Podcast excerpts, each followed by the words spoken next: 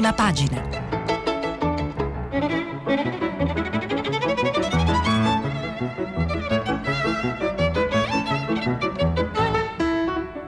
Questa settimana i giornali sono letti e commentati da Andrea Fabozzi, giornalista del quotidiano Il Manifesto. Per intervenire telefonate al numero verde 800 050 333. Sms e WhatsApp anche vocali al numero 335 56 34 296.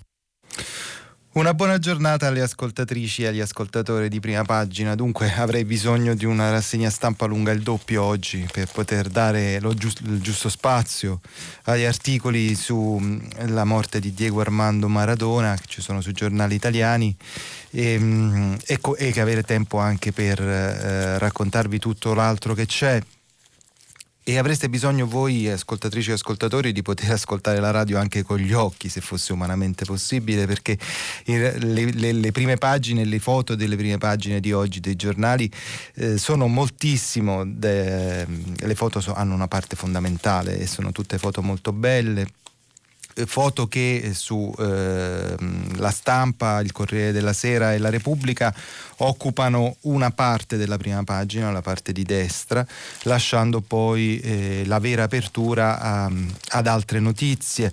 Altri giornali hanno fatto scelte diverse, intanto vi dico che eh, ehm, Diego Armando è con, ma- è con, la maglia dell'Argentina e un po' di spalle sia sul Corriere della Sera eh, che sulla Repubblica. Eh, Maradona, il genio ribelle che giocò il calcio più bello, è un sommario titolo del Corriere della Sera, il calcio va in paradiso, quello di Repubblica, ciao Diego, semplicemente quello della stampa che lo mh, mm, ritrae però con la, del, con la, maglia del, Napoli, quella storica, quella dello scudetto, quella con lo sponsor della pasta. E, mh, mm, e invece eh, è dedicata tutta a Maradona la, la, copertina del manifesto con foto grande sfondata, il titolo è Una cosa grande, anche qui la maglia è quella del Napoli, eh, di spalle col suo numero 10 che sia l'Argentina che il Napoli era sempre quello, sul messaggero, adios, eh, il numero 10 fa parte del titolo come fosse io, immaginatelo, poi c'è la firma di Diego grande nella prima pagina, quella firma che a rivederla oggi con la doppia M sembra un po' il profilo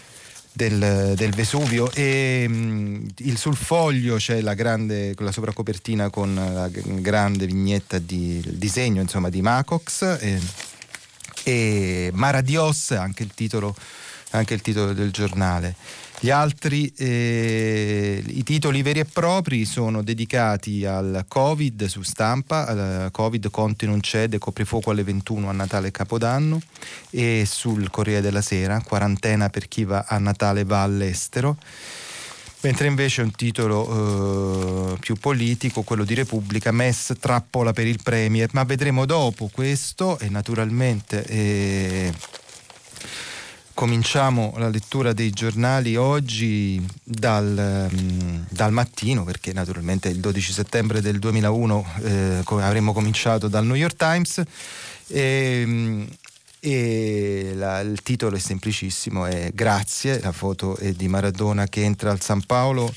Eh, se non sbagliamo è una foto del primo anno di Maradona a Napoli, l'unico giornale che mette in campo il direttore Federico Monga che, che scrive, ma eh, noi non leggeremo questo pezzo, più, mh, quanto invece un pezzo strepitoso a nostro giudizio di Marco Ciriello, le pagine 2 e 3 del mattino. Eh, per forza di cose eh, leggerò, ho, ho, scelto soltanto tre pezzi oggi dedicati alla a Diego Armando Maradona, è un uh, facendo torto sicuramente a tantissime altre cose, altri pezzi belli che comunque ho letto, ma eh, per necessità di tempo, insomma, per avere spazio per, per, fare anche altro, i pezzi sono tre, è molto lungo e lo, lo, lo sunteggerò, ma merita veramente questo pezzo di Marco Ciriello.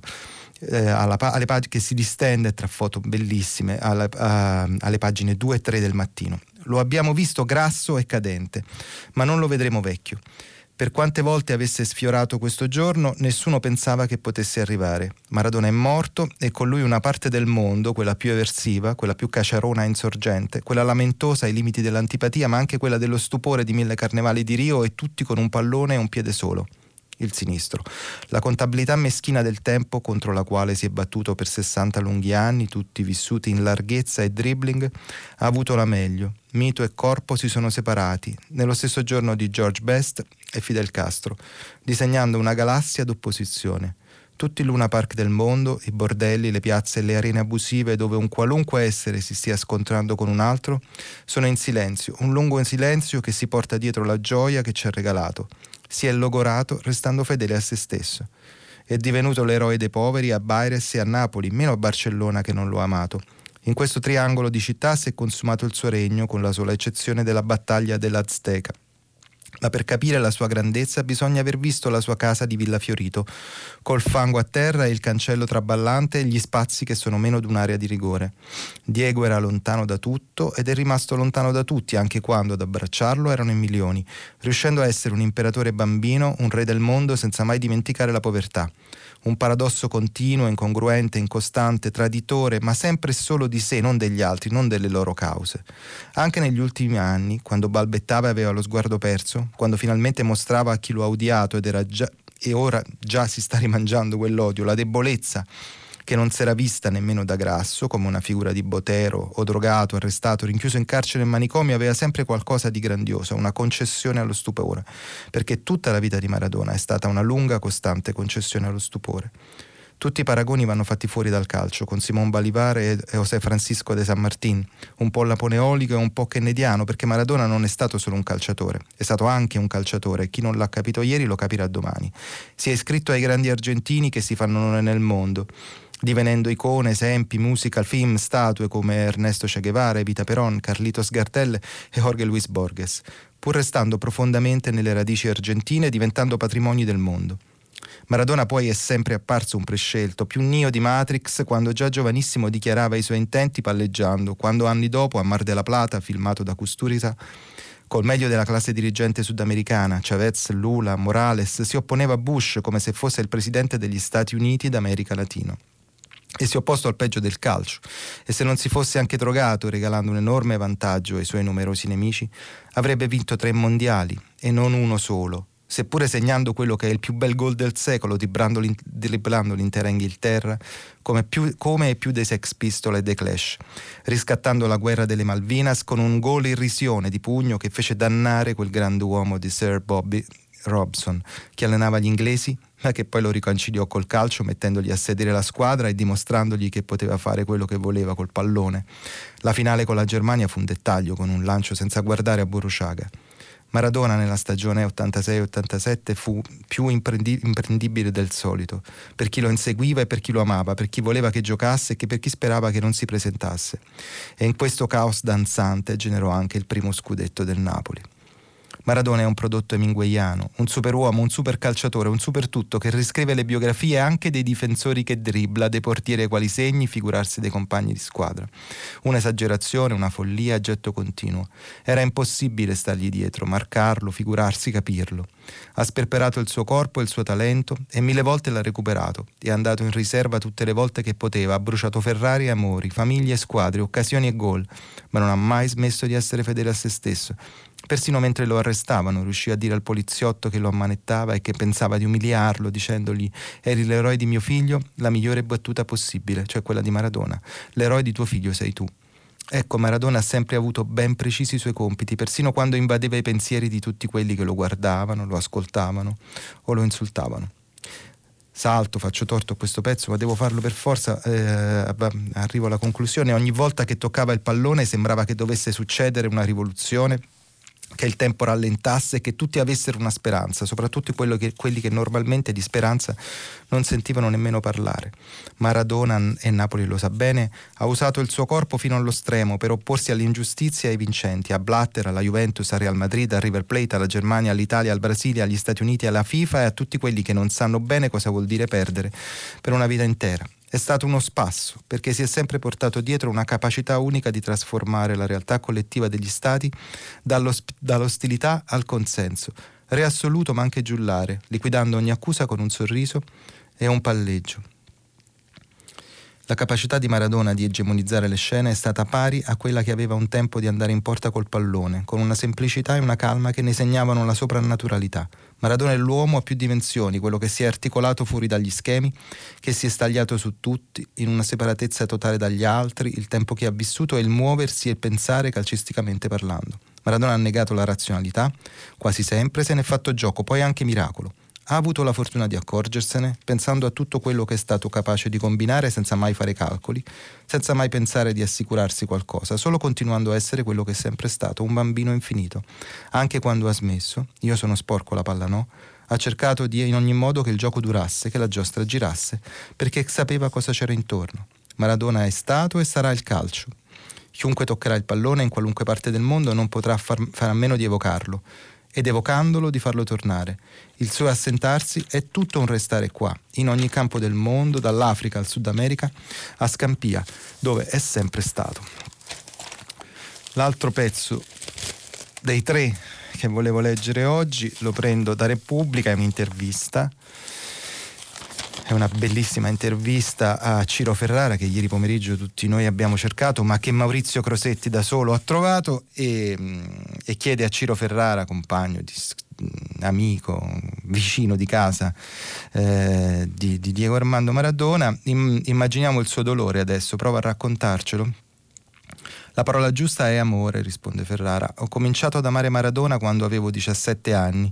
Giocavo nel Napoli e gli davo del lei e ho continuato per 30 anni, bellissimi, perché non c'erano distanze, non c'erano oceani tra noi. L'ho stimato, l'ho conosciuto credo come pochi, ma amato come tantissimi.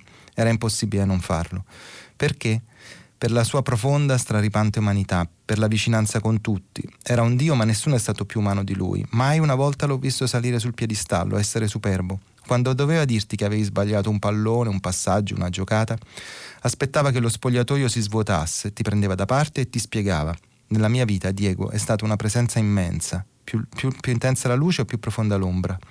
Non si possono separare, non sarebbe giusto. Lui non si è fatto mancare niente, ha vissuto ogni cosa al massimo, smodatamente. A volte la notte sentivo alzarsi dal garage il rombo della sua Ferrari e così il giorno dopo al campo d'allenamento quando Diego tardava e i compagni mi guardavano interrogativi e allora Ciro che fa?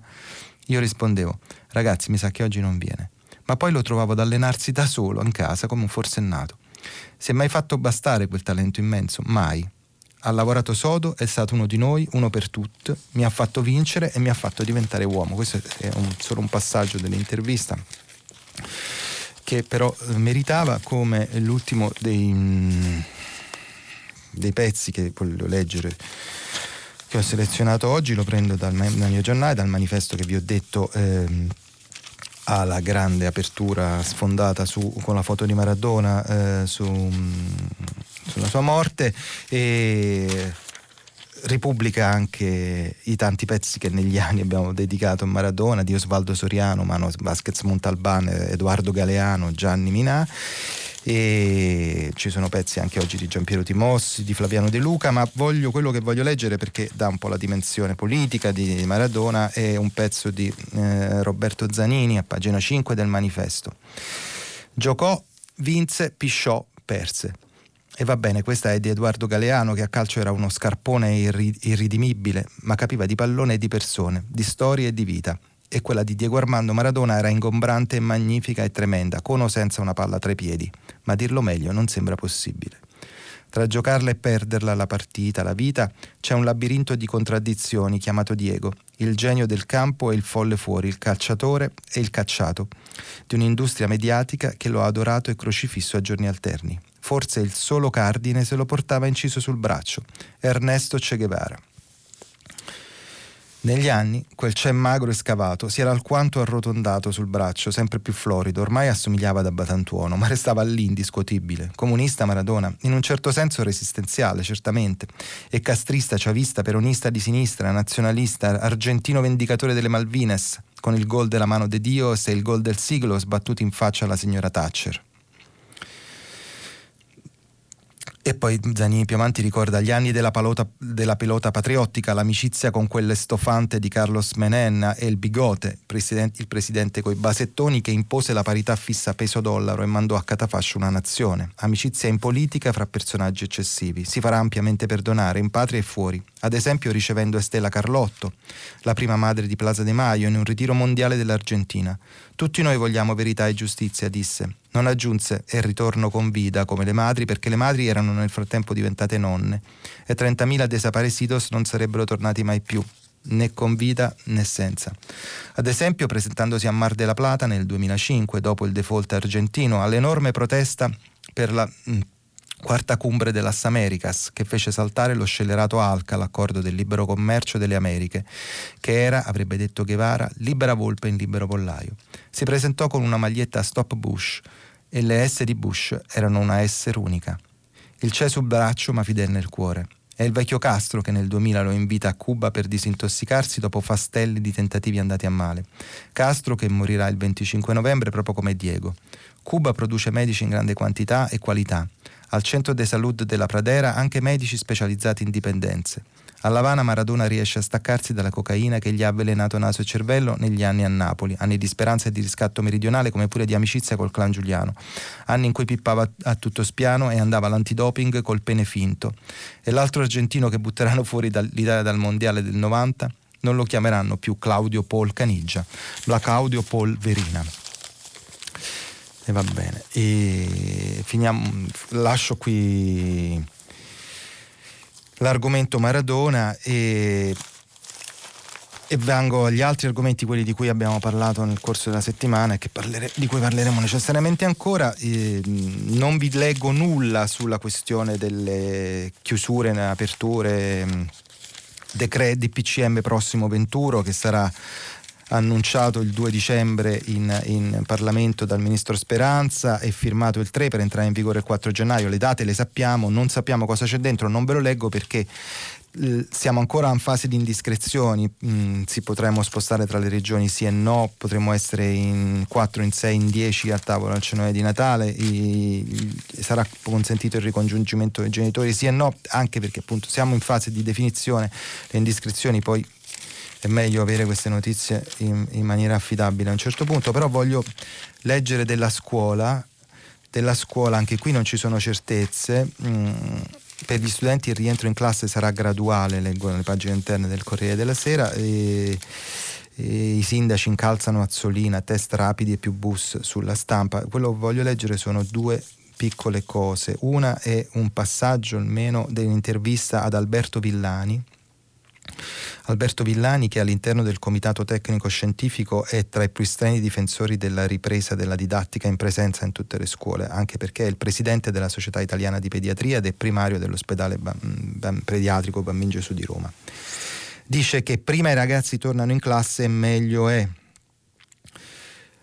E alla domanda quindi chi sostiene che l'aumento dei contagi nel mese di ottobre sia legato all'inizio dell'anno scolastico sbaglia, risponde assolutamente sì, posso garantire che a scuola non si formano cluster di infezione. Abbiamo dati chiari su questo aspetto. Può succedere che qualcuno porti il virus dall'esterno ma non viceversa. E allora perché meno di un mese fa la didattica in presenza è stata interrotta?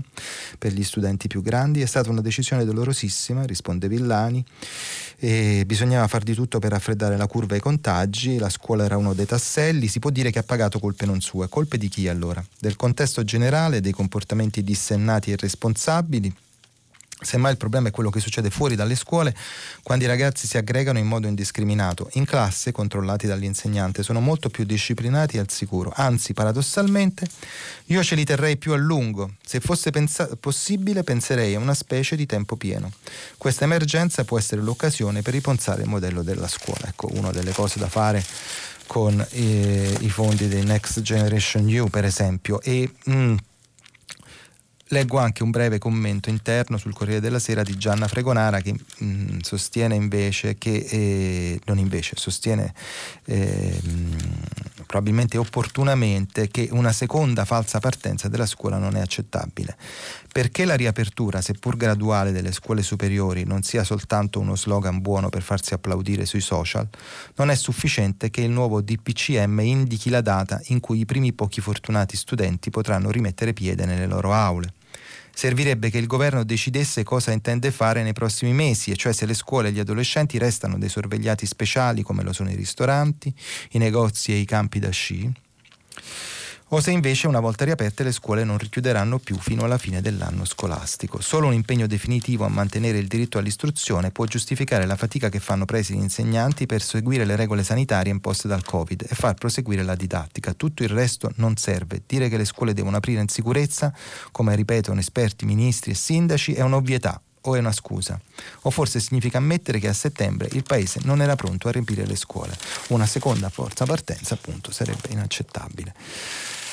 Oddio quanto è tardi e a soli 4 minuti alla fine mh, mm, posso probabilmente dare conto degli argomenti, via, non reagire niente. Allora, eh, allora ehm,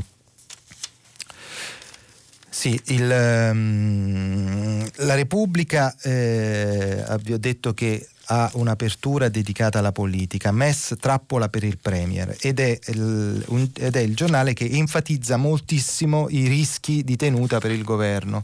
Eh, come la Repubblica solo il Sole 24 ore che apre proprio su questo argomento. Riforma fondo salva stati, confronto ad alto rischio per il governo alle Camere. Che succede? Lo, lo vediamo a pagina 2 dal pezzo di Manuela Perrone e Gianni Trovati.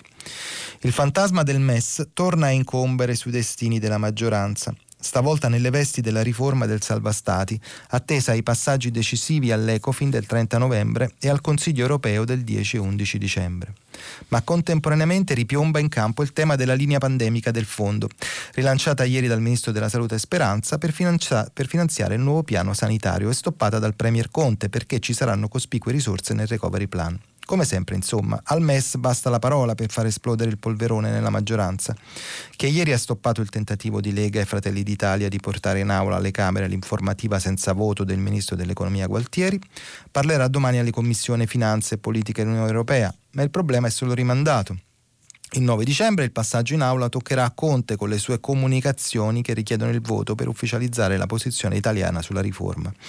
Una posizione che non può essere contraria perché un no isolerebbe l'Italia, unico paese a nutrire i dubbi che hanno già prodotto più di un rinvio, proprio mentre Roma punta alla quota più ricca del Recovery Fund.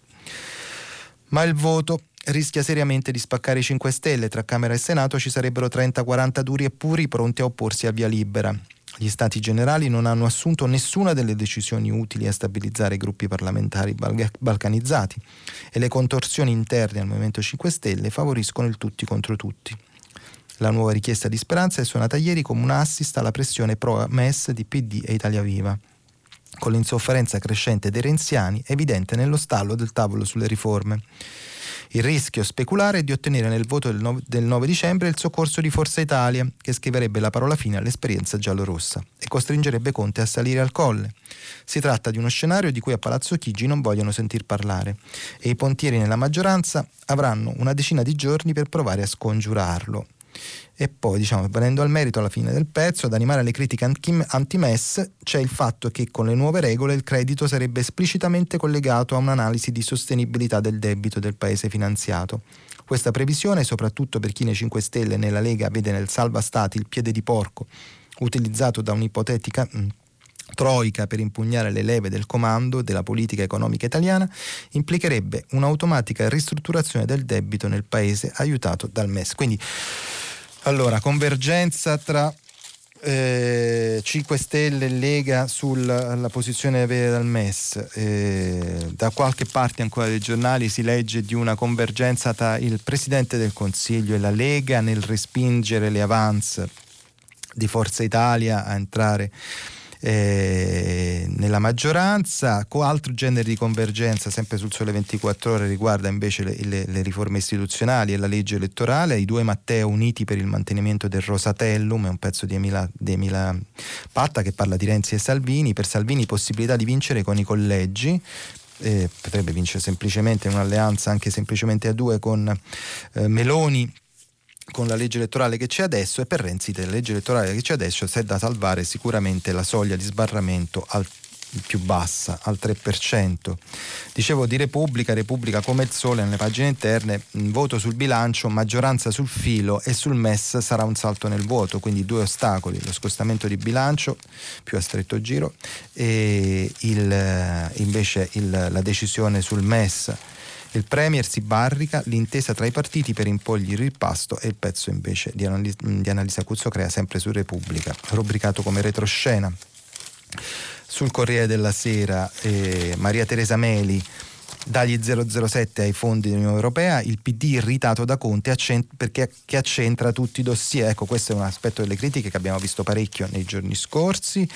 E sul foglio, nella prima pagina, c'è un pezzo di Valerio Valentini che ha un, um, un virgolettato eh, retroscena di, in cui anche Zingaretti si sarebbe stancato di Conte esplicitamente ed è citato un, un suo ultimatum che riguarda le riforme istituzionali. Sulla politica di Conte che c'entra tutto c'è eh, un eh, pezzo del direttore di domani Stefano Feltri nelle pagine interne, ne, ne prendo un estratto mm, che dà un po' conto di come si muove eh, Conte, perdonate il gioco di parole, da avvocato esperto ha messo uno contro l'altro i pezzi dell'amministrazione, in modo da poter poi legittimare un intervento discrezionale dall'alto per superare la paralisi. Nessuno dei tanti organismi con voce in capitolo su Next Generation conta davvero. L'ultima parola è sempre di Palazzo Chigi, anzi di Conte, che aggira anche le strutture della Presidenza del Consiglio. Un tale accentramento di potere sarebbe forse tollerabile se fosse accompagnato da una chiara visione strategica, che invece è completamente assente, come ora sappiamo, dalla presentazione della legge di bilancio. Secondo i numeri del governo, su 200, 209,7 miliardi complessivi, ben 88,5 verranno usati per finanziare misure già presenti nella legislazione vigente. Tradotto, se una ferrovia già decisa ci costa 5 miliardi, quei soldi li prendiamo dal fondo europeo. Quali misure? Non si sa. Cosa faremmo con i soldi risparmiati? Non si sa, non c'è alcun dibattito su questo, ma già questa scelta indica che al momento non ci saranno piani su come spendere poco meno di, me- di metà dell'intera somma. Il governo si limita a scambiare un tipo di debito, quello verso il mercato, con un altro, quello verso l'Unione Europea. Ma l'unico beneficio immediato è di dare alla politica un enorme potere discrezionale. All'Europa diciamo dateci questi 88,5 miliardi e poi ci pensiamo noi. Formalmente finanziamo la tal opera o la tal spesa per investimento, ma in realtà la spendiamo come ci pare. Va bene. Allora, passando ancora ad altro, voglio... Ieri è Ricordate è stata la giornata, abbiamo parlato tantissimo nei giorni scorsi, è stata la giornata eh, della lotta alla violenza sulle donne. E sono successe varie cose, eh, retoricamente belle ma praticamente orrende e eh, per, per, sintesi, anche perché mi piace citare i giornali più piccoli, le prendo dal dubbio in un articolo interno che mette un po' tutto insieme, eh, due vittime nella giornata contro la violenza è il titolo, nel, ma ci sono dentro tanti altri fatti. Nel 2020 i femminicidi sono aumentati per ora del 7,3% rispetto allo scorso anno, scrive Giacomo Puletti. Nello stesso periodo gli omicidi sono calati. Basterebbe questo per capire come la violenza contro le donne sia un tema di stretta attualità, non più rinviabile. Ma oltre a questo arriva anche la notizia di due femminicidi avvenuti a poche ore uno dall'altro e all'alba della giornata internazionale contro la violenza sulle donne. I delitti sono avvenuti a Cadonega, in provincia di Padova, dove Abiu Aisha, 30 anni, è stata uccisa dal marito di 39 anni con un fendente al petto, Yennati Abdel Fettah, il marito. La seconda vittima è Loredana Scalone, 51 anni, uccisa a Catanzaro a coltellate da Sergio Giana, 36 anni, con il quale in passato aveva avuto una relazione burrascosa. Episodi che rafforzano l'importanza dei centri antiviolenza, presidi essenziali in questa battaglia culturale e sociale e poi ci sono altri dati e, e poi c'è la, mh, mm, una citazione di, quella, di, una, di una, la frase di Mattarella di ieri, mh, mm, spezzare la catena della violenza contro le donne significa contrastare ogni forma di sopraffazione, di imposizione e di, e di abuso. Il capo dello Stato parla di radicata concezione tesa a disconoscere la libertà delle donne e la loro capacità di affermazione. E a proposito di quanto è radicata, c'è questo terzo fatto dentro lo stesso pezzo, proprio nella giornata internazionale contro la violenza sulle donne. Oltre al doppio femminicidio avvenuto in Veneto e in Calabria, a pochi minuti di distanza sta facendo discutere un video diventato in pochi minuti virali in cui durante il programma TV di Rai 2 Detto Fatto viene illustrato una sorta di tutorial su come fare la spesa con tanto di pose da tenere nel caso dovesse cadere un prodotto e tacco da alzare quando ci si allunga per prendere un prodotto posto troppo in alto. Un misto di ineleganza e sciatteria, è così per dire il minimo, che non fa onore a quello che ancora per alcuni programmi può essere invece chiamato servizio pubblico. E sull'argomento, visto che oggi siamo in vena di eh, le, di belle letture, mh, mm, mi piace leggere perché è breve e come spesso gli capita assai efficace un pezzo di Guido Vitiello dal eh, Foglio il 24 novembre del 1960 Psycho arriva nelle sale cinematografiche italiane. Il 25 novembre è stata la giornata internazionale per l'eliminazione della violenza contro le donne. Il 26 novembre possiamo tirare le somme e trovare una sintesi affidandoci alle parole di Alfred Hitchcock. Le riporta David Thompson in coda a Psycho come Hitchcock insegnò all'America ad amare l'omicidio appena pubblicato da Minimum Fax. Alcuni dei nostri omicidi più deliziosi sono stati domestici, perpetrati con tenerezza in posti semplici e accoglienti come il tavolo da cucina o la vasca da bagno, questo Hitchcock. Niente ripugna di più il mio senso del decoro di un teppista di strada che è in grado di assassinare chiunque, perfino persone che non gli sono nemmeno state presentate. Dopotutto sono sicuro che sarete d'accordo con me. L'omicidio può essere molto più affascinante e piacevole anche per la vittima se l'ambiente è confortevole e le persone coinvolte sono dame e gentiluomini come voi qui presenti. Il vecchio, caro umorismo macabro di Hitchcock salva condotto per dire cose serie sogghignando o viceversa per celiare con la faccia torva. In platea, tra l'indecisione e l'imbarazzo, avranno reagito con risate a denti stretti da settimana enigmistica. È nello stesso tono e con la voce sorniona di Carlo Romano quando doppiava Hitchcock nelle introduzioni ai suoi telefilm che vi dico che per prudenza la doccia a casa di Vittorio Feltri io non la farei. E qui il riferimento è evidentemente a il, eh, il pezzo molto brutto che aveva scritto, per dire poco, che aveva scritto Feltri, Vittorio Feltri, temp- qualche giorno fa su, sul libro e alle polemiche che ne sono seguite. Allora, eh, ho messo da parte anche due articoli di, dalla stampa, uno ve lo accenno soltanto e a pagina 14, ma il tema è importantissimo e eh, spesso trascurato. Nelle carceri affollate mille detenuti positivi, ora si rischia il caos, scrive Vincenzo Ammaliato, quasi mille positivi al coronavirus su 54.000 individui e una fra le incidenze più alte in Italia nel rapporto popolazione contagiati e non poteva essere diversamente considerando che si tratta dei detenuti reclusi nelle carceri dell'intera penisola e senza spazi adeguati per isolare i contagiati. Il garante, poi più avanti nel pezzo c'è la denuncia del garante nazionale eh, per le persone private di libertà che dice impossibile rispettare le norme Covid. E sempre sulla stampa e in prima pagina c'è un articolo importante di Luigi Manconi, mm, Zachi prigioniero l'inerzia italiana. Per farci un'idea di quale sia l'orientamento culturale del regime dispotico di Al-Sisi, scrive Luigi Manconi, nei confronti di quelle che in Occidente vengono dette questioni di genere, basta ricordare un dettaglio che interessa l'Italia. Quando venne allestito un grossolano tentativo di depistaggio sull'assassinio di Giulio Reggeni, gli uomini degli apparati di sicurezza egiziani non si astennero dall'evidenziare un particolare. Furono fatti ritrovare i presunti effetti personali del nostro connazionale, tra essi, oltre a un pezzo di hashish, poteva mancare, un paio di occhiali e un portafoglio entrambi rosa. Nelle sudaticce fantasie delle questure di tutti i sistemi autoritari, quello è il colore di una supposta identità omosessuale da reprimere, va da sé. Patrick Zaki è un cristiano copto, difficile dunque attribuirgli l'etichetta di terrorista islamico, più agevole quella della devianza sessuale, che una società maschilista come quella egiziana tende a guardare con sospetto. In ogni caso è probabile che Zaki non immaginasse proprio di poter ricadere sotto l'ombra tetra di quel regime quando, giusto un anno fa, accompagnava il connazionale Amr Abdel Lavab, citato malissimo, a passeggiare lungo i ponti di Firenze e a gustare il miglior gelato di Bologna. In questa città Zaki è arrivato nel settembre del 2019 grazie al programma Erasmus Mondi e dopo un brillante corso scolastico in patria.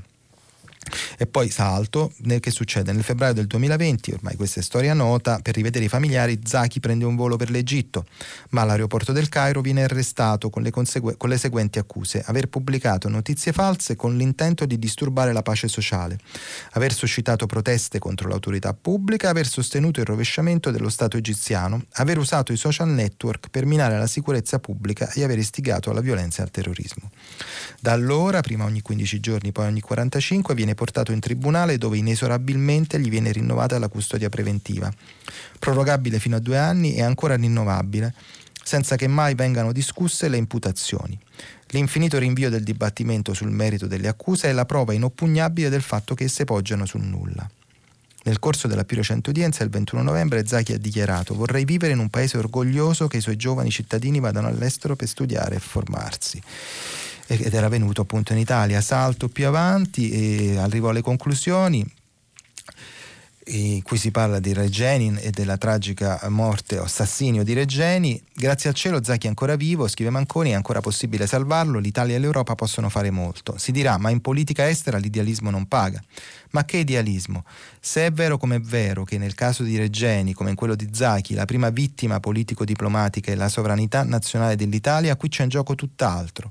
L'autorità giuridica e il fondamento morale di uno Stato sovrano risiedono nella sua capacità di tutelare l'incolumità dei cittadini la distrazione con cui le autorità italiane hanno seguito la vicenda di Zaki e l'inerzia mostrata a proposito dell'assassinio di Regeni sono espressione non di realismo politico, bensì di sudditanza psicologica nei confronti di un regime liberticida, 53 esecuzioni capitali nel solo mese di ottobre, e rivelano indifferenza verso quello che è un vero e proprio interesse nazionale riguardante lo stesso Zaki, e non in nome di un astratto umanitarismo, ma di un concretissimo vincolo di cittadinanza quello che nasce dalla fiducia mostrata dal giovane egiziano, cresciuto in un regime dispotico, verso la nostra imperfetta democrazia. Davvero un bel pezzo.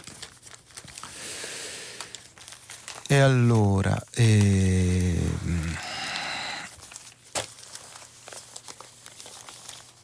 ancora a proposito di pezzi belli, interessanti su aspe- vicende che sono centrali ma poi finiscono per essere trattate troppo poco e troppo male. Mi fa piacere avere il tempo di leggere an- ancora un pezzo di Nello Scavo da eh, L'Avvenire, eh, richiamato con evidenza al centro della prima pagina anche Avvenire ha una foto di Maradona, la vedo solo adesso, una foto di Maradona in abiti civili al centro della pagina. E traffico di greggio retata VIP a Malta, questo è il titolo del pezzo di Nello Scavo, vedrete che è interessante, ha a che fare con le questioni mh, mm, di cui ci occupiamo spesso. Non era un'invenzione dei giornalisti, scrive Scavo da La Valletta, ehm, il contrabbando di petrolio sottratto dalle milizie libiche alle, alle raffinerie di Stato, poi esportato in Europa attraverso una flotta di navi cisterna coordinate da faccendieri maltesi e infine distribuito con la logistica della mafia siciliana. Una decina di persone sono state arrestate a Malta, nomi eccellenti, noti anche agli investigatori italiani. Dovranno rispondere di svariati reati connessi al traffico di idrocarburi. Il più noto tra gli indagati è Darren De Bono, già stella del calcio locale, passato dal rettangolo di gioco al ponte di comando di imprese spregiudicate. Secondo il Dipartimento Reati Finanziari, l'organizzazione avrebbe movimentato un paio di petroliere e una flottiglia di motopesca, le cui stive sono state adattate al trasporto di prodotti petroliferi. In almeno 22 spedizioni illecite è stato documentato il coinvolgimento di una società svizzera, la Colmar, che avrebbe versato all'organizzazione almeno 11 milioni di dollari per accaporrarsi carburante a buon mercato, fornito da una rete che annovera, che annovera tra gli esponenti di punta il libico Famin Bel Khalifa e i suoi partner maltesi, Darren e Gordon De Bono, stesso cognome ma nessuna parentela. Il principale centro di approvvigionamento è la Azawiwa Oil Refinery Company, A impedire i furti di petrolio dovrebbe pensarci la divisione di Zawiya della Petroleum Facility Guard, ma l'esercito privato incaricato di sorveglianza risponde agli ordini del clan guidato dai fratelli Koshlaf, i veri datori di lavoro di quel Bija che nel maggio del 2017, proprio lui, era in Italia durante quella che egli stesso ha definito lunga trattativa per fermare i barconi dei migranti e che fino a un mese fa, quando è stato poi arrestato, comandava la Guardia Costiera e il porto petrolifero di Zawiya. Già la direzione investigativa antimafia italiana aveva parlato di un traffico di petrolio importato clandestinamente dalla Libia e che grazie a una compagnia di trasporto maltese veniva introdotto sul mercato italiano sfruttando il circuito delle cosiddette pompe bianche. Il 17 ottobre 2017 però c'era stato l'omicidio di Daphne Caruana Galizia, la giornalista uccisa due giorni prima dalla retata che da Catania a Malta avrebbe confermato tutte le sue rivelazioni sui traffici illeciti tra la Libia e l'Europa via la Valletta. De Bono, dopo un periodo agli arresti domiciliari a, Catana, a Catania, era stato rilasciato in attesa del processo in Sicilia. Rentato alla Valletta, probabilmente non sapeva che i nuovi vertici della polizia avevano ordinato nuove indagini su di lui. Dopo l'inchiesta della procura etnea, Malta aveva chiesto sanzioni internazionali contro i manager del contrabbando. Ma inaspettatamente, nell'agosto del 2019, la rappresentanza di Mosca all'ONU annunciò di voler porre il veto al provvedimento con cui il Consiglio di sicurezza si apprestava a disporre il blocco, ovunque nel mondo, dei patrimoni della gang di maltesi, libici e siciliani, per aver minacciato la pace, la stabilità e la sicurezza della Libia. Oltre ai De Bono è indagato il libico Fami Bin Khalifa, che con il catanese Nicola Orazio Romeo è in attesa di processo in Sicilia. Khalifa è a sua volta considerato l'ufficiale di collegamento tra i trafficanti di persone, petrolio, armi e droga dalla Libia verso l'Europa. Anche nell'inchiesta maltese, questa è la conclusione, emerge come il corridoio marittimo attraverso il quale avviene il trasporto illecito è quello e lo stesso utilizzato per il traffico di esseri umani. Una rotta la cui sorveglianza è stata abbandonata dalle forze navali europee a tutto vantaggio dei trafficanti ed è stata eh, praticamente abbandonata o comunque si è ridotta moltissimo per responsabilità del governo italiano anche la presenza dell'ONG, questo aggiungo io. A tutto vantaggio dei trafficanti, scrive invece Avvenire, conclude così il pezzo, che come documentato dall'Avvenire hanno avviato anche un lucroso smercio di droga, compensando il calo degli introiti in conseguenza della riduzione dei flussi migratori questo è un pezzo diciamo complicato forse probabilmente per gli intrecci che ci sono da seguire. Spero che nella lettura sia stato uh, chiaro ma è sicuramente decisivo per tutti i discorsi che mh, mm, vengono fatti e, con, mh, mm, sulla, mh, mm, sulla, tratta del, dei migranti e sulle rotte tra la Libia e l'Italia il tempo è finito, però volevo citare semplicemente per la grande evidenza che gli è data e perché appunto ripeto che ho attenzione particolare per i giornali più piccoli, l'apertura del riformista che è Scoppia 5 Stellopoli, Philip Morris pagava Casaleggio.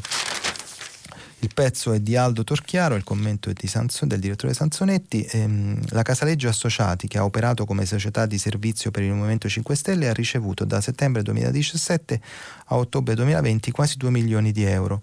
Le fatture sono cadenzate nel tempo e non sono relative a un, un evento specifico. Nel pezzo viene messo in relazione con la riduzione delle accise sul tabacco bruciato, sulle sigarette elettroniche. Ma adesso non devo fermarmi perché la prima parte della trasmissione è terminata.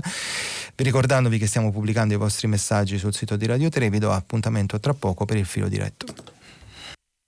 Andrea Fabozzi, giornalista del quotidiano Il Manifesto, ha terminato la lettura dei giornali di oggi. Per intervenire chiamate il numero verde 800 050 333. Sms WhatsApp anche vocali al numero 335 56 34 296. Si apre adesso il filo diretto di prima pagina. Per intervenire e porre domande a Andrea Fabozzi, giornalista del quotidiano Il Manifesto, chiamate il numero verde 800 050 333. Sms e WhatsApp anche vocali al numero 335 56 34 296. La trasmissione si può ascoltare, riascoltare e scaricare in podcast sul sito di Radio 3 e sull'applicazione RaiPlay Radio. Eccoci qua, rieccoci ehm, per la seconda parte della trasmissione, per il filo diretto con voi ascoltatori. Vi ricordo che stiamo pubblicando i vostri messaggi, vi ho detto già prima, sul sito di Radio 3. Cominciamo subito con le telefonate, prendiamo la prima. Pronto? Pronto, buongiorno. buongiorno. Michele da Roma. Eh, no, voglio confessare che inizialmente avevo un certo imbarazzo a intervenire su un tema è diciamo, abbastanza numero per questa trasmissione che io apprezzo e seguo sempre perché è molto attenta mm. a questioni insomma, di, di, in genere di altro Penso tipo. di aver capito qual è. Però in questo caso devo dire che è una cosa che mi ha talmente colpito e che mi ha spinto poi a fare una riflessione eh, per la quale ho mandato un sms e quindi poi eh, sono intervenuto. E ho pensato che, che poi Napoli, che è una città piena di, di, di, contraddizioni, così.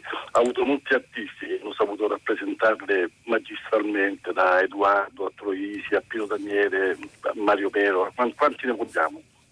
Ma se c'è qualcuno che oltre a rappresentarle le ha incarnate, vivendole sulla propria pelle, questi vizi, queste virtù, e pagandole anche un prezzo insomma, non indifferente, quello è stato proprio Maradona e quindi al di là insomma, diciamo, de, de, dell'aspetto legato al calcio insomma, non, non, non, eh, sul quale non, sapevo pronunciarmi, però bisogna dire che il segno che ha lasciato il suo passaggio e quindi questo, questa emozione, questa, questa grande partecipazione probabilmente si giustificano proprio in questo. È stato forse il più napoletano dei napoletani nella, nel, nel, nel, suo passaggio. Questa era la riflessione. Ecco.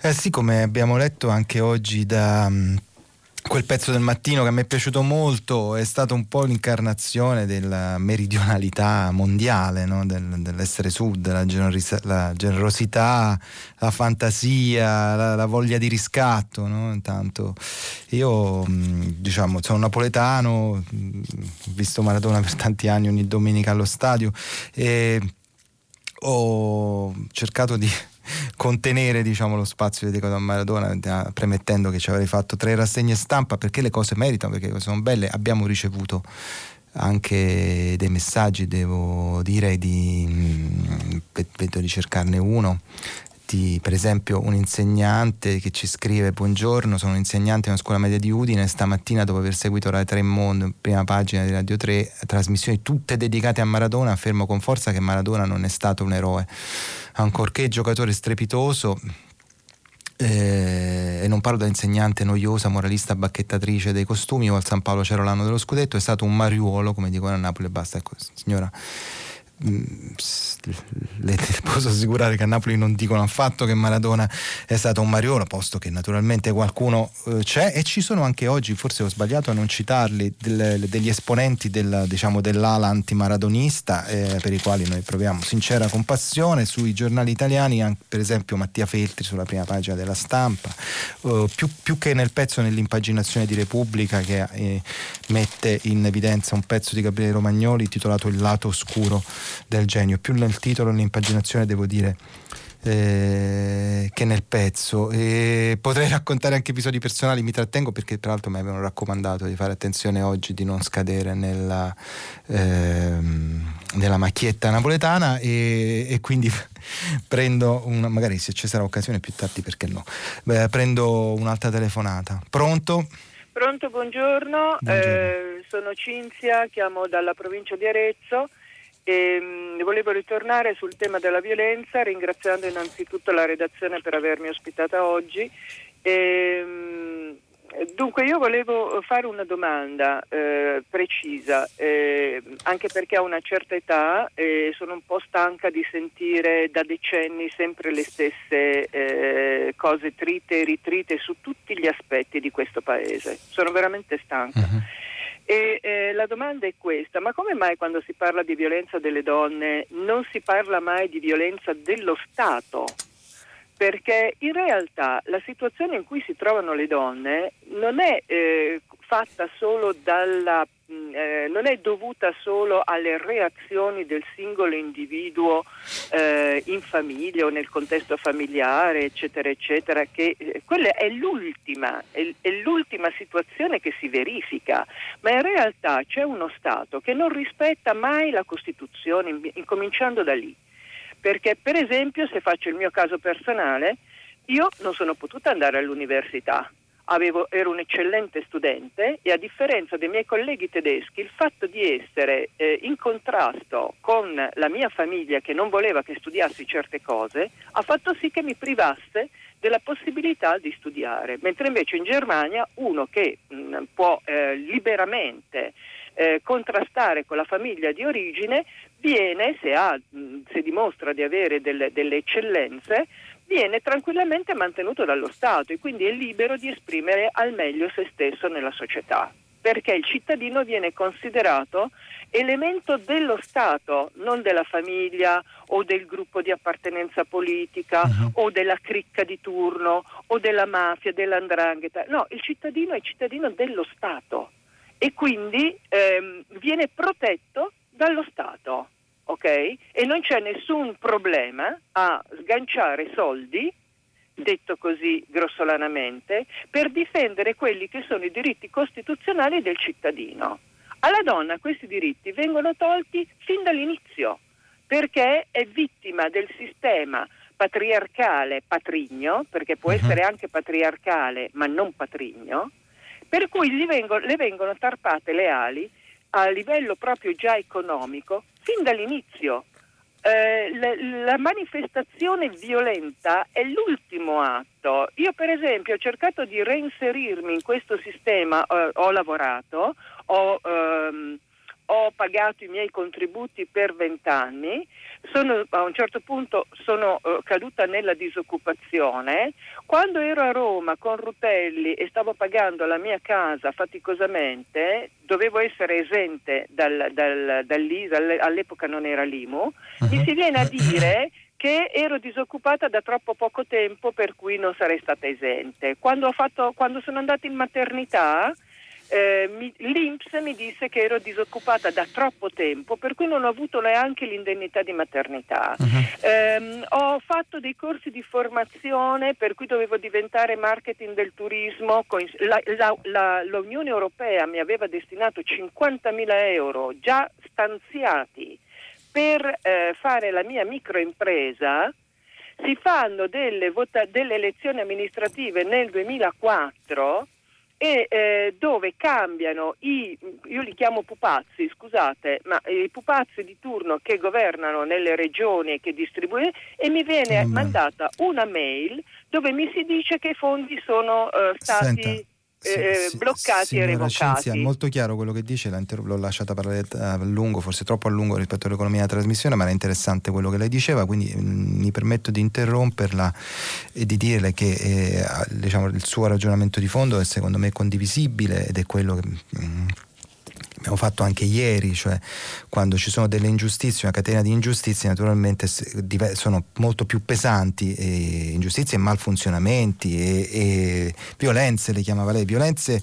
eh, della non applicazione del anche della Costituzione, come diceva lei, eh, questo si ripercuote ovviamente con una forza maggiore sui più deboli e nella catena del, diciamo, dell'organizzazione eh, del, del, della, della, vita sociale le, le, donne lo sono più dei maschi e, e quello che provavo un po' a dire ieri sul fatto che non è questione di volontà, ma è questione di rapporti di produzione, di rapporti di forza nella divisione del lavoro domestico all'ascoltatore che, eh, con cui ieri ho, ho, un po' litigato. Oggi ci sono dei messaggi che mi accusano di averlo interrotto e censurato. In realtà forse l'ho detta io male ieri parlando con un altro ascoltatore, in realtà non ho interrotto nessuno. Lo, quando ripeteva lo stesso concetto come fa, tento di fare un po' con tutti per, per ragioni di tempo e di economia.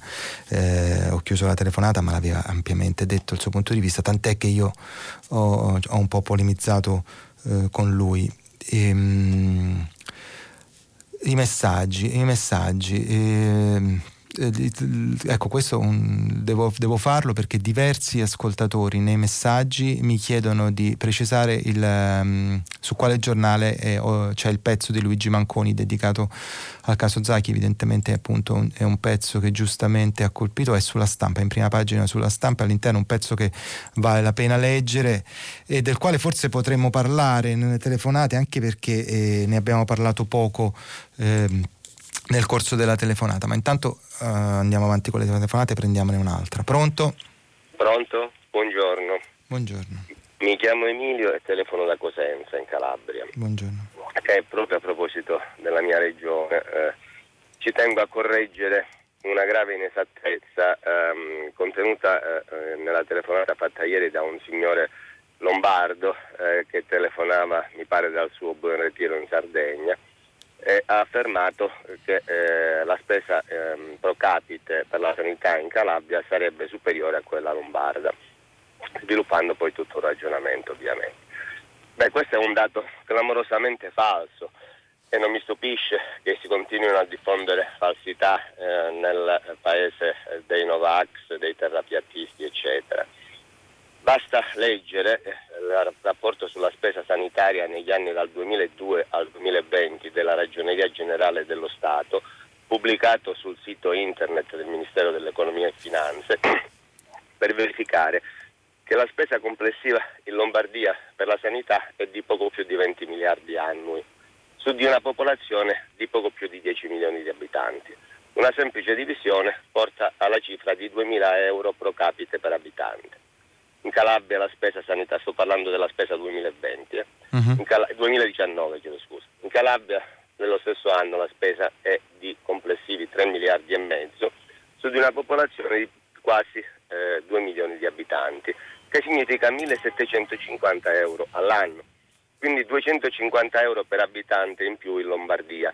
Se questi 250 euro per abitante fossero stati spesi in Calabria, ci sarebbe stato un aumento di 500 di milioni di euro annui eh, per la sanità in Calabria, che significa almeno costruire 5 ospedali all'anno. Uh-huh. A questo bisogna aggiungere i 300 milioni di euro annui che i calabresi danno alla sanità delle regioni del nord, principalmente Lombardia appunto e Veneto, per potersi decentemente curare ogni anno.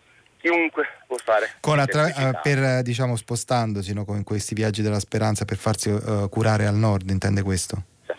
Veda, purtroppo è ora che questo Paese si renda conto che la questione meridionale è una questione nazionale che richiede uno sforzo unitario dell'intero Paese, altro che autonomia differenziata, perché la Calabria è la sintesi di ogni sud, a mio parere e se non si prende carico l'intera comunità nazionale del disastro che decenni di sottosviluppo causato dallo Stato che ha privilegiato la spesa al nord hanno determinato in questo Paese con la conseguente crescita per questo motivo delle varie mafie. L'intero mhm. paese, a mio parere, andrà a fondo. Va bene, la ringrazio signore Emilio, la ringrazio molto, eh, ha fatto benissimo a fare questa correzione così precisa, così aggiornata, così informata. Eh, per fortuna abbiamo lettori eh, attenti, ascoltatori pardon, attenti. Avrei dovuto probabilmente farlo io ieri questo fact checking della telefonata, ma non avevo la competenza, gli strumenti anche, insomma, lì nell'immediatezza e meno, meno male che possiamo contare eh, su questo lavoro di verifica sempre fondamentale. Mm. Allora, Penso valga la pena accennare e approfondire quello che è successo ieri a Roma, lo sgombero di nuovo Cinema Palazzo, le parole di, Raggi, di Raggi, il suo tardivo dietro fronte alla sera scrive in un messaggio l'ascoltatrice e ha ragione anche perché ieri ne abbiamo dato notizia in diretta grazie alla telefonata proprio di una eh, ascoltatrice. E sì, è successo questo e mh, mm, c'è stato lo lo sgombero, tra l'altro coordinato e contemporaneo, oltre che del Cinema Palazzo, di una sede di Forza Nuova a Roma, volendo così mettere insieme, recuperando gli opposti estremismi, diciamo la retorica degli opposti estremismi, della quale poi la stessa sindaca di Roma si è pentita, ha ragione lei a, a, a fare questo riferimento. Avevo tra l'altro messo da parte anche un bel pezzo di Ascanio Celestini dal mio giornale, dal manifesto, no, non ho fatto in tempo a leggerlo, però... Ehm, devo darle ragione, dare ragione all'ascoltatore perché eh, Raggi che pure all'inizio della giornata aveva ringraziato la prefettura e le forze dell'ordine per le operazioni di sgombero, le operazioni di sgombero di oggi, quindi le due coordinate, in serata su Facebook eh, si è corretta eh, scrivendo che le, le, le due vicende, appunto lo, lo, la vicenda di Forza Nuova, della sede di Forza Nuova e quella del Cinema Palazzo, che è una realtà aperta del quartiere, che è ehm, frequentata da artisti, che nasce per, per, impedire una speculazione, una sala bingo nel quartiere San Lorenzo e che poi è diventata un posto di riferimento anche durante la la, la, la, pandemia per gestire aiuti e assistenza, riconosce Raggi però in tarda serata, a frittata fatta, che le due vicende non sono neanche lontanamente paragonabili, perché una è violenta e fascista e l'altra è aperta e solidale. Del resto ci sono foto che ritraggono Raggi in quella che aveva definito occupazione abusiva all'inizio della giornata in campagna elettorale ospite del Cinema Palazzo. E quindi in qualche modo doveva spiegare. E prendiamo un'altra telefonata. Pronto? Buongiorno, sono Raffaello, chiamo da Bari. Buongiorno. Intanto, innanzitutto mi voglio complimentare per la sua conduzione e la ringrazio per averci risparmiato oggi la lotteria su quanti saremo a tavola, quanti potremmo essere. Molto spesso le anticipazioni fanno più male anche de- della decisione stessa. mi, sa, mi, sa, che domani vi tocca però, come si dice a Roma, ci tocca. Va bene. Eh, io vorrei intervenire su un elemento, numeri e fatti e la nostra assuefazione. Sì. Tre flash. 750 morti ieri per il Covid. Io eh, rabbrividivo quando ascoltavo i dati di Francia, di Inghilterra e continuo a rabbrividire a maggior ragione eh, ora che ascolto i nostri. Però c'è il rischio delle assuefazioni. Io stesso magari dico beh 100 meno del giorno prima. 750 sono tante persone, sono più di 10 pullman che finiscono in una scarpata. Se un pullman finisce in una scarpata, noi giustamente eh, merita la prima pagina questa notizia e penso che tutti i cittadini italiani rimangano fortemente colpiti. Altro flash, ieri due donne assassinate nello stesso giorno, peraltro una giornata un po' particolare, una al nord e una al sud, giusto per non farci mancare eh, questa specie di equità. E un altro dato ancora, i morti sul lavoro. Sono persone che escono di casa al mattino e purtroppo non fanno più rientro la sera alla loro casa, loro, alle loro famiglie. Che cosa intendo dire con questi tre flash? È mhm. importante rispetto a noi opinione pubblica, a noi cittadini, il ruolo dei media. Ritengo che questi numeri che ho citato brevemente, questi fatti, meritino la prima pagina. Lei che ne pensa? Sì, eh, d- diciamo i, i morti del Covid sono un dato che merita la prima pagina e che si conquista la prima pagina ogni giorno in realtà, anche se eh, eh probabilmente quello che lei voleva dire è che, e io in questo lo condivido, se è questo, è che c'è, eh, non c'è l'enfasi forse richiesta dal fatto che in Italia non è tanto questione di curve che crescono, si appiattiscono quel che è, o di, che, che, è anche giusto raccontare, o di situazioni di emergenza in ospedale, ma in Italia c'è una mortalità altissima e lo dicevamo ieri, la giustificazione che questa mortalità sia dovuta al fatto che abbiamo una popolazione anziana e malcurata non giustifica un bel niente, anzi aumenta il problema. E, e l'altra vicenda che citava lei invece dei morti sul lavoro eh, che non stiano sempre in prima pagina, poi naturalmente è fatale perché fa parte del circuito delle notizie, le notizie vivono delle regole strane, sono naturalmente legate a contrattazione, anche quello che è notiziabile o no è legato a quella che è un fenomeno sociale, una contrattazione sociale che avviene all'interno delle redazioni, ovviamente. Eh, avviene nel rapporto tra eh, editoriale del, dei giornali, tra redazione ed edizione, ma avviene anche con una base alcune regole. La, la, ritualità delle notizie a volte è un fattore che facilita il lavoro pigro dei cronisti nel riproporre sempre le stesse, a volte invece le, le, le nasconde perché anche dati, eh, i dati peggiori se sono ripetuti ogni volta diventano a quel punto meno interessanti. E poi c'è anche naturalmente il peso sociale, i morti sul lavoro sono morti umili, morti di lavori eh, precari, morti di lavori eh, nascosti e dunque eh, sono, fanno fatica, su, non su tutti i giornali per fortuna, ma su molti giornali ad imporsi, salvo quando appunto ci sono stragi, ci sono numeri altissimi, ci sono quei perenni rapporti. In Italia è un'emergenza continua, una strage bianca, continua, mh, grazie anche alla sua telefonata, eh, la, la citiamo. Ne prenderei però ancora un'altra di telefonata. Pronto? Buongiorno. Sì, buongiorno, sono Angelo dal Trentino. Buongiorno. Angelo. Senta, io ringrazio perché mi viene fatto concesso il privilegio di parlare di un argomento tabù eh, le riserve auree eh, italiane, eh, di cui il cittadino non, non, può, non, può, chiedere notizie perché io attualmente so che abbiamo c- circa 100 miliardi in oro, noi italiani, e non li possiamo toccare. Parte di queste riserve sono negli Stati Uniti, parte in Inghilterra e non sappiamo per quale motivo.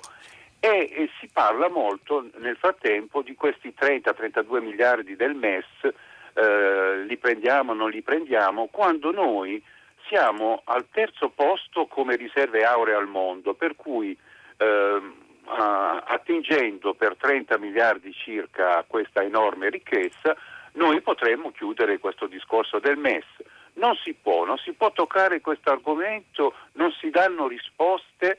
Addirittura con mio grande dolore vedo anche eh, uomini della sinistra che dicono eh, loro non si tocca, guai chi tocca lì. Ma eh, a un certo punto preferiamo tenere un, un, materiale inerte in un angolo piuttosto che aiutare la nazione. Cosa lo teniamo a fare? Capisco eh, il prestigio per, per, le garanzie che dobbiamo dare, ma ci sono 197 stati al mondo che possiedono meno oro dell'Italia e non credo che siano eh, così, eh, stati da buttare via, che, da non prendere in considerazione. Insomma, si danno delle spiegazioni eh, semplicemente assurdi, assurde.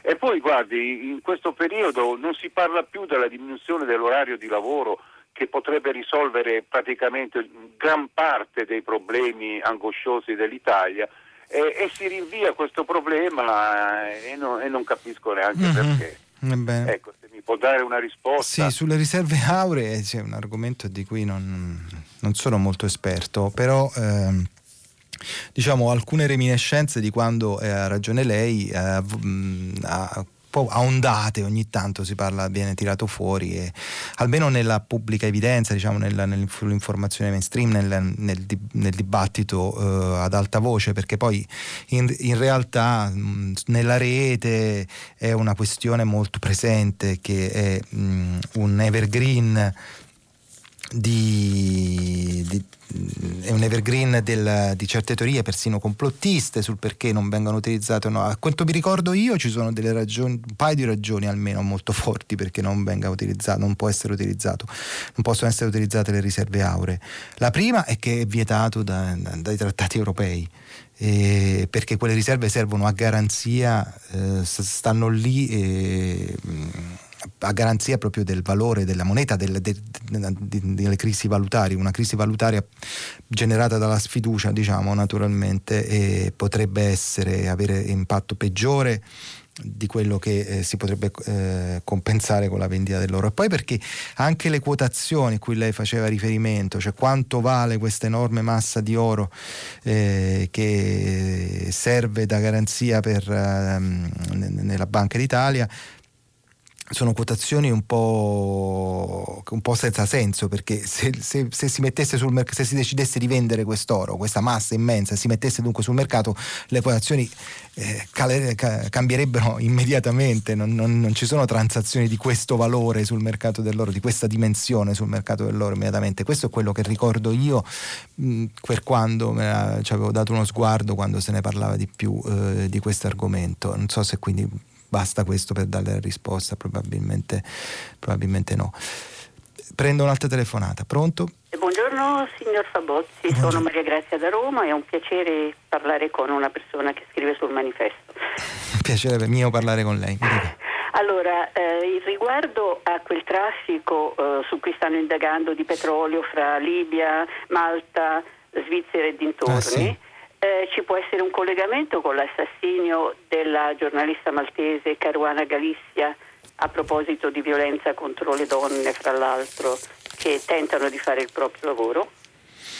Sì, da quanto ho capito io non solo ci può essere, ma c'è nello scavo che un bravissimo collega, lo dice abbastanza chiaramente eh, perché eh, lei indagava proprio sulla vicenda dei traffici illeciti tra la Libia e l'Europa e sul ruolo di Malta, della, della Valletta, che sta in mezzo alla Libia e all'Europa com, per, eh, diciamo, da intermediario in questi traffici.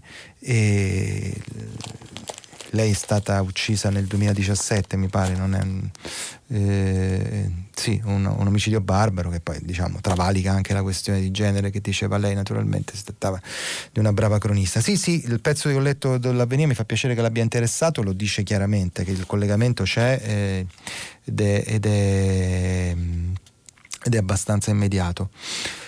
Allora, guardo un po' i messaggi eh, perché li sto trascurando. Mm, si continua a parlare di scuola, ma i mezzi di trasporto sono stati messi in condizione di non contagio, perché è qui che avviene la catena dei contagi, scrive Luisa De Lodi. Eh sì, ha ragione proprio, ma tra l'altro oh, abbiamo letto eh, seppur velocemente prima, che è una delle richieste che fanno i sindaci al governo, il quale risponde di aver già trasferito so, soldi alla regione e di non avere competenza per l'organizzazione la questione dei trasporti. Mi sembrava interessante l'intervista del pediatra Villani, del presidente dei pediatri italiani, che ho letto oggi perché mh, con... Eh, con con evidenza eh, ricordava come una volta arrivati in classe i ragazzi sono nel luogo più sicuro possibile perché controllato e, e perché distanziati e perché con tutte le precauzioni, i dispositivi di protezione individuale previsti nel caso. E quindi il problema è naturalmente fuori, che poi la scuola, la sintesi efficace, insomma, che la scuola paga colpe non sue, mentre eh, sarebbe il caso di di domandarsi con più, con più, insistenza, con più costanza, con più dedizione quali, quanti sono invece i danni che questa assenza eh, appunto per colpe non sue del, de, degli studenti dalla scuola sta causando e causerà a lungo andare in termini eh, psicologici oltre che eh, culturali di, eh, ed economici perfino alla lunga. Prendiamo un'altra telefonata, pronto? Pronto? Sì. Pronto? Sì. Sì, sono Gianni da Perugia. Buongiorno. Io volevo porre una domanda, un po' anche così a una forza politica, se si è posto il problema di utilizzare il Recovery Fund per finanziare la riconversione energetica all'idrogeno verde, no? che sarebbe una scelta strategica per l'Italia oggi e anche, secondo me anche molto intelligente. Ora, questa scelta è una politica virtuosa ad ampio respiro, che è coerente anche con una visione di sviluppo che è armonico sia a livello nazionale che internazionale. E ora volevo dire il perché nel senso che l'idrogeno oggi è possibile diciamo, produrlo dalla, utilizzando l'acqua di mare e con, utilizzando la, le energie pulite, il fotovoltaico. Quindi perché è un sistema di stoccaggio dell'energia che si va cercando ed è naturalmente inesauribile.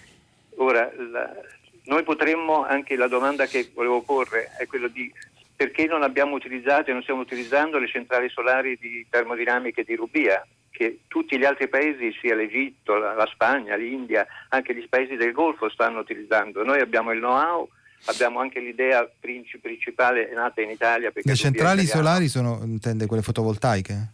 Sì, sì quelle le, sono le, foto, sì, le, solari termodinamiche di Rubia, quelle a concentrazione sono della... E ora in, lì noi potremmo avere un enorme sviluppo di, di produzione di energia verde che può essere stoccata, perché il problema generale dell'energia verde è il fatto che ci sono dei tempi morti in cui l'energia non può essere utilizzata. Ora è possibile stoccarla con l'idrogeno e l'idrolisi dell'acqua di mare oggi è una, diciamo, una forma di produzione conveniente, comincia a essere conveniente.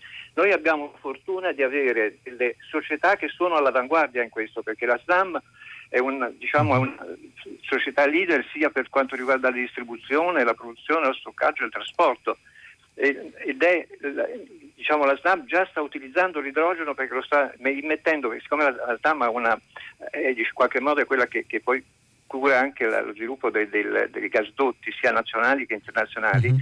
sta immettendo l'idrogeno in, insieme al metano e sta mandando avanti alcune industrie con questo, quindi questa è una cosa possibile, sì, piano piano è possibile utilizzare questo, diciamo, questo gas.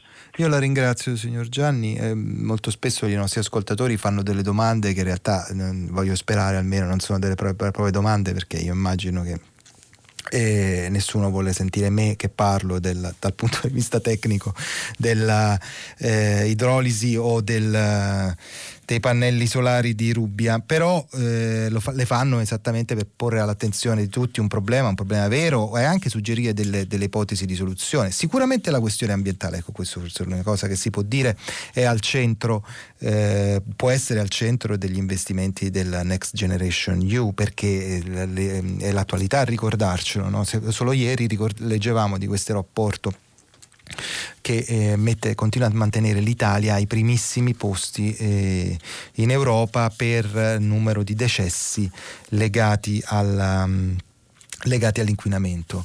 E, e, e, una parte particolare dell'Italia, la pianura padana come quella più micidiale de, d'Europa. La, la, la, transizione verde, eh, quella che... Mh, eh, Mm, quella che è nelle parole d'ordine di, per programmi di diversi politici, non ultimo Biden che ha vinto le sue elezioni e può essere un, un punto centrale del, degli investimenti necessari e nei piani, quei piani italiani che arrivano in ritardo del uh, Recovery Fund, insieme alle altre emergenze di cui abbiamo parlato in questi giorni. Una su tutta la scuola, l'idea del, del uh, pediatra Villani oggi di garantire per la ripresa il tempo pieno in tutte le scuole eh, un'idea, sarebbe una bella idea, necessita di fondi, ma un modo per utilizzare quei fondi è quello lì, e l'altro ovviamente è la sanità, la sanità pubblica, non c'è bisogno di aggiungere nulla rispetto a quello che abbiamo visto e anche quello che le telefonate degli ascoltatori da, dal, dal, Lombardo che accusava la, la gestione calabrese e all'ascoltatore di oggi di, di Cosenza che ci faceva bene i conti. Prenderei ancora un'altra telefonata. Pronto? Sì, buongiorno, sono Valerio da Firenze. Buongiorno. Telefono anch'io per quanto riguarda la scuola. Sono un membro del gruppo di Firenze per la scuola del merito e della responsabilità. Condivido senz'altro l'idea del tempo pieno, ma questa purtroppo, conoscendo la scuola, appunto, eh, è fattibile soltanto nella primaria. Gli edifici uh-huh. scolastici delle medie e di quasi tutti gli istituti superiori sono assolutamente inadeguati per un'esperienza del genere. Chiamo però per eh, fare presente una proposta che come gruppo di Firenze abbiamo fatto e sottoposto anche alla, all'attenzione della, della, degli addetti ai lavori. Ed è stata non a caso firmata da diverse centinaia di insegnanti, di dirigenti scolastici, di intellettuali, di pedagogisti sì. perfino, e cioè una sorta di uovo di Colombo per rientrare a scuola e rientrare in una situazione che garantisca delle sicurezze maggiori, noi abbiamo pensato di riproporre i doppi turni quello, diciamo, un sistema che purtroppo eravamo obbligati uh-huh. ad accettare negli anni 60 come studenti, ahimè, allora, sì. e cioè metà classi la mattina, l'altra metà il pomeriggio, con un'alternanza fra queste due, fra queste due metà, magari settimanale o quindicinale, e magari ridurre anche le ore a 45 e 50 minuti per abbassare la giornata, la giornata uh, scolastica. Quali sono i vantaggi?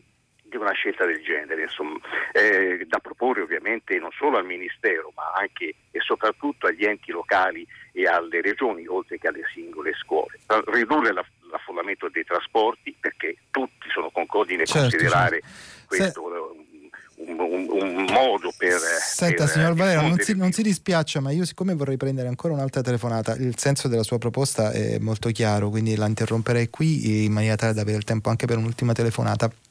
Devo dirle che eh, i doppi turni non sono naturalmente tutte rose e fiori, lo, lo, io non solo negli anni 60 si sono fatti, sono fatti anche negli anni 80, eh, es- eh, laddove c'era un'altra emergenza, io, a Napoli per il terremoto abbiamo fatto doppi turni per tanto tempo e ricordo che ci sono anche delle difficoltà naturalmente che sono legate a quelle della socialità che si svolge prevalentemente nel pomeriggio, però di fronte al disastro di adesso eh, è, è, è, mm, sarebbe, è sicuramente una cosa che andava presa in considerazione. E per la coda della sua telefonata, lei lo diceva bene, soprattutto per quell'esigenza che c'è di differenziare i tempi della città di fronte a, a, trasport, a servizi di trasporto pubblico che non funzionano, se tutti andiamo a lavoro a scuola alla stessa ora, se gli orari della città coincidono, eh, che è un po' in ritardo diciamo, l'organizzazione pubblica rispetto a quella che è stata l'organizzazione privata dei posti di lavoro con lo smart working fatta in fretta ma eh, necessariamente eh, c'è stata.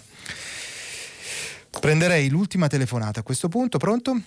Pronto, buongiorno, sono Giancarlo. Buongiorno. La chiamo da Trapani. Deve essere veloce eh, Giancarlo. Sì, sì, no, io intervengo sul problema della morte, sul numero di morti, sul concetto ah, sì, di morte.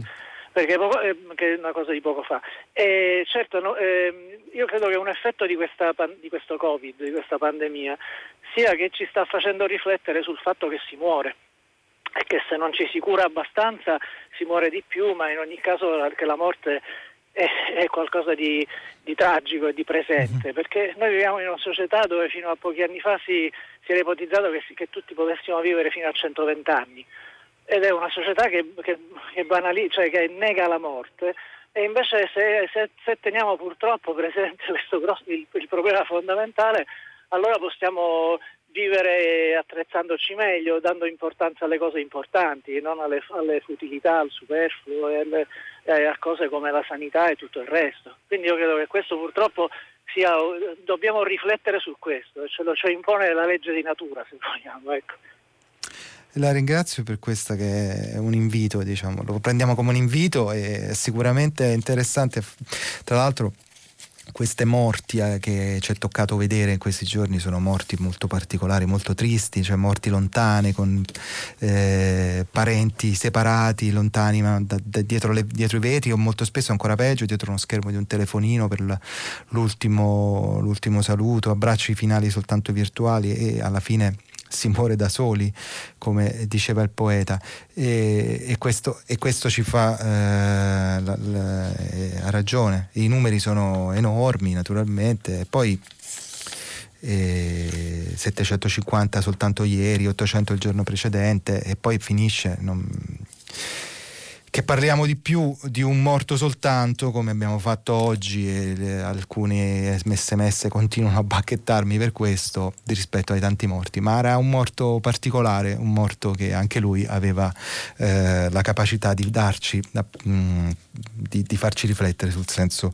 della vita. Con questo abbiamo finito, e ricordo che c'è la pagina 3 dopo il giornale radio e poi primo movimento. E come sempre tutta la città ne parla approfondirà un tema posto da voi ascoltatori ascoltatori. A domani.